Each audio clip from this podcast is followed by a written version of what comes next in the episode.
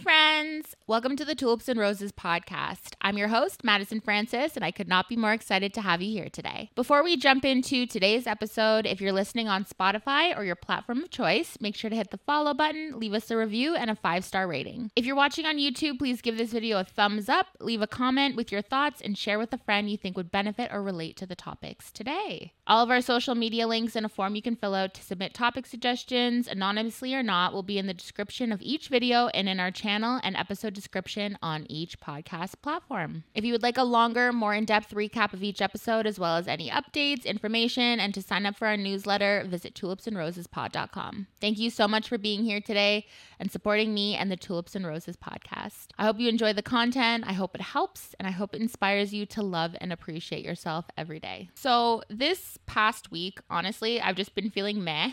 Like the weather is changing. I've talked about this in the past few episodes, but it, it really is affecting me. I don't know if it's you guys as well. Let me know down below in the comments if you're watching on YouTube. Nothing was really sparking anything inside of me. I wasn't feeling very inspired. So I really had to kind of go back to my goal and my reasons why I wanted to start a podcast to begin with. And I realized that even though I do have a little bit of points that I read from in front of me, when I speak from my heart, I feel like I'm healing. And I wanted to make this podcast because I want to help others feel the same. So I want to heal myself and help others feel the same as well.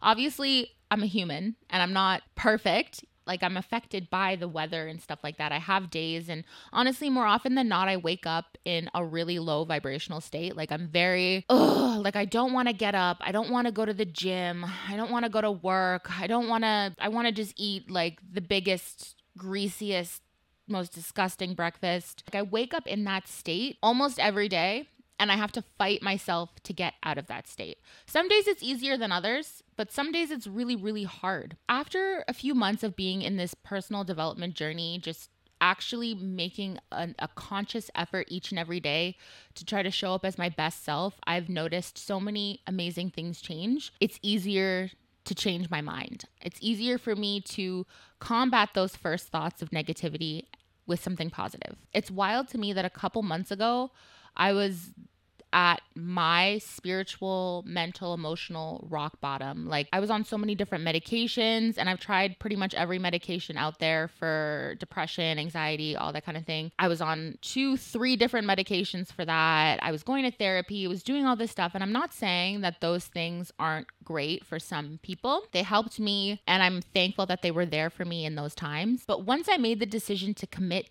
to myself slowly, not all abruptly at once. I slowly have been able to wean myself off of all of those medications, which is amazing because like I've been on some type of medication since I was in high school, like since I was 16. So it's like 11 years of not knowing myself not with medication. I've honestly changed every single thing about my life. And it all stems from this one quote where if you want something you've never had, you have to do something you've never done. For me, I was able to solve that issue with just by doing one thing, and that was making the decision to be committed to myself because I've never been committed to myself. Even when some situation would happen where something was done wrong, I would always be the first to say out loud to others that, like, what did I do wrong? What did I do wrong? I must have messed up. It's probably me. I'm the problem. So rather than hearing a situation outright for what it is and making a decision afterwards whether or not it was my fault, I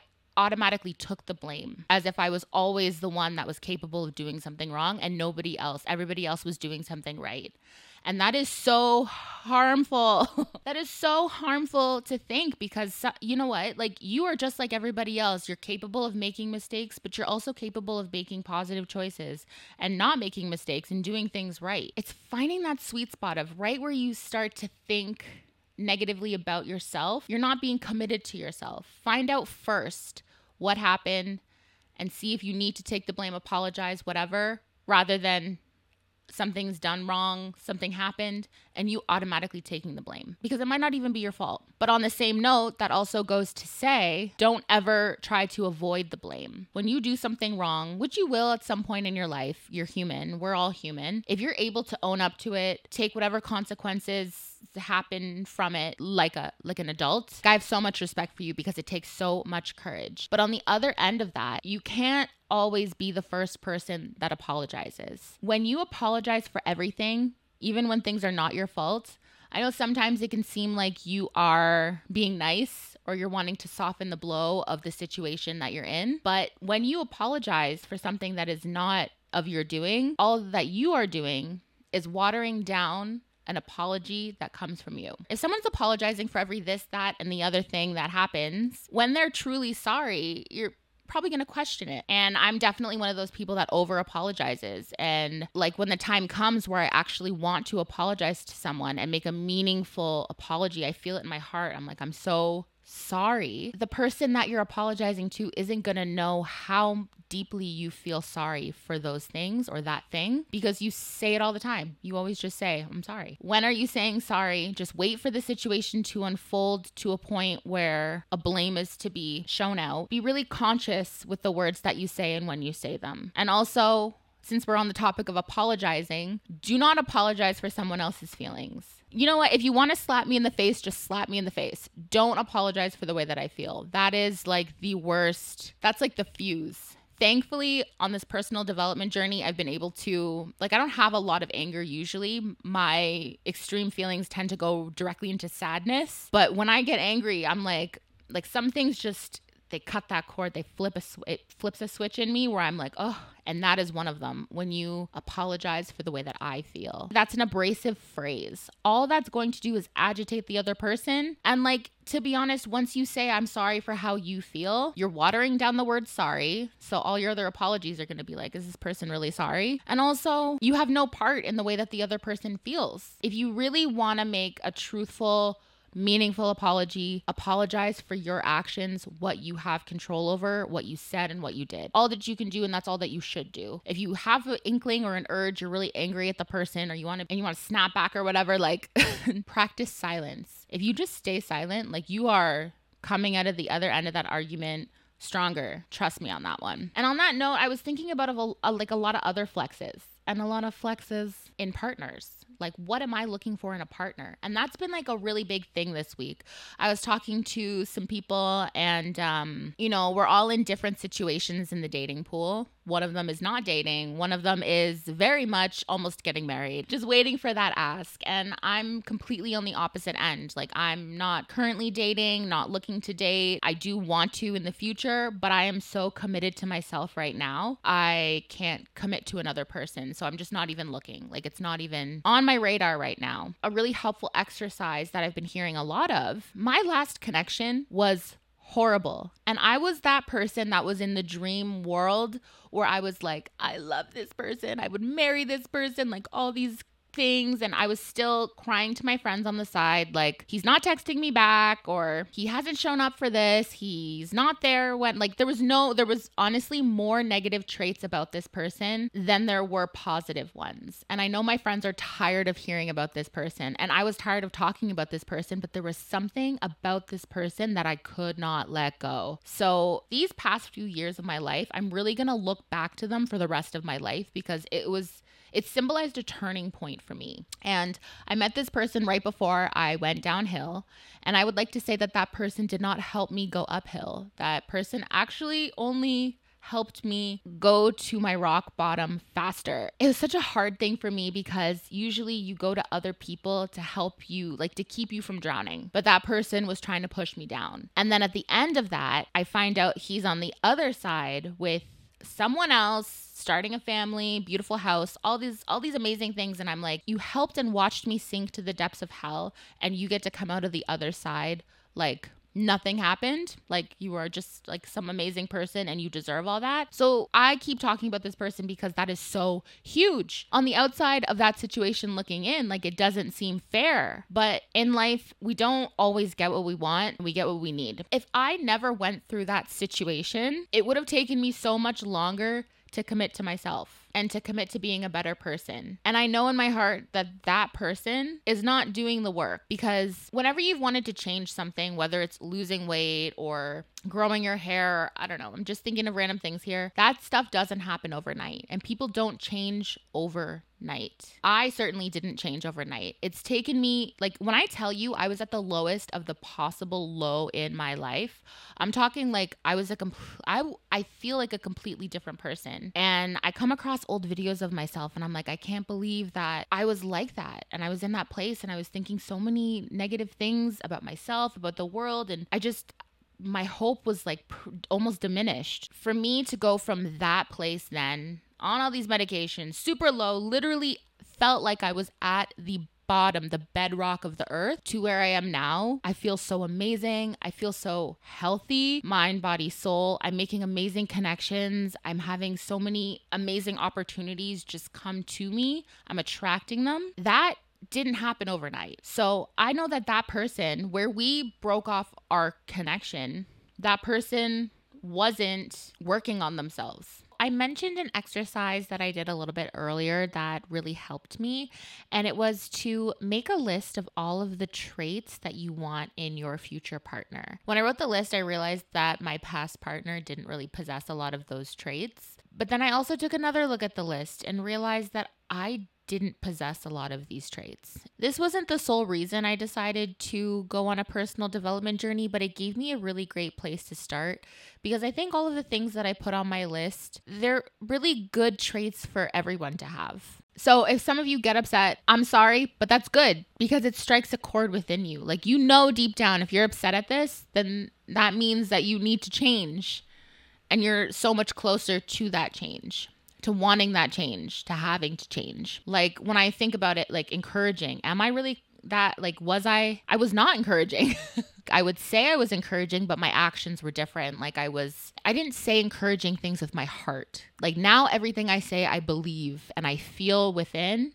And it's like a hundred percent of my energy. I w- I'm wanting positive things for the person I'm encouraging. I wanted somebody who was consistent and I was the least consistent person ever. I can't even believe that. I wanted my other person to be this great, amazing person. I wasn't in any position to be attracting a consistent person because I wasn't consistent. I truly think everyone should write a list like this because it shows you what you value and what's important to you in the people that you're around or want to be spending a lot of time with. It shows you the areas that you're going to be looking for in your ideal partner or friend or whatever. But then look back at yourself and figure out where you where you can improve. I'm not saying I'm also not saying that you're never going to attract anybody ex- like better than you, but when you think about it, if you stay the same way you are and that person's already up here or already wherever, are they going to stay with you or or are are they going to stay with you or are they going to constantly want to strengthen those skills? Cuz I know that I would. I know that staying in the same place mentally, spiritually, physically is harmful to me. And I always want to be progressing, growing, moving forward, being better than the other day, 1% better at least. So if you stay where you are and you meet a person on the same level, your mirror, whatever, and they're committed to progressing and you are not, the gap between you both is just going to get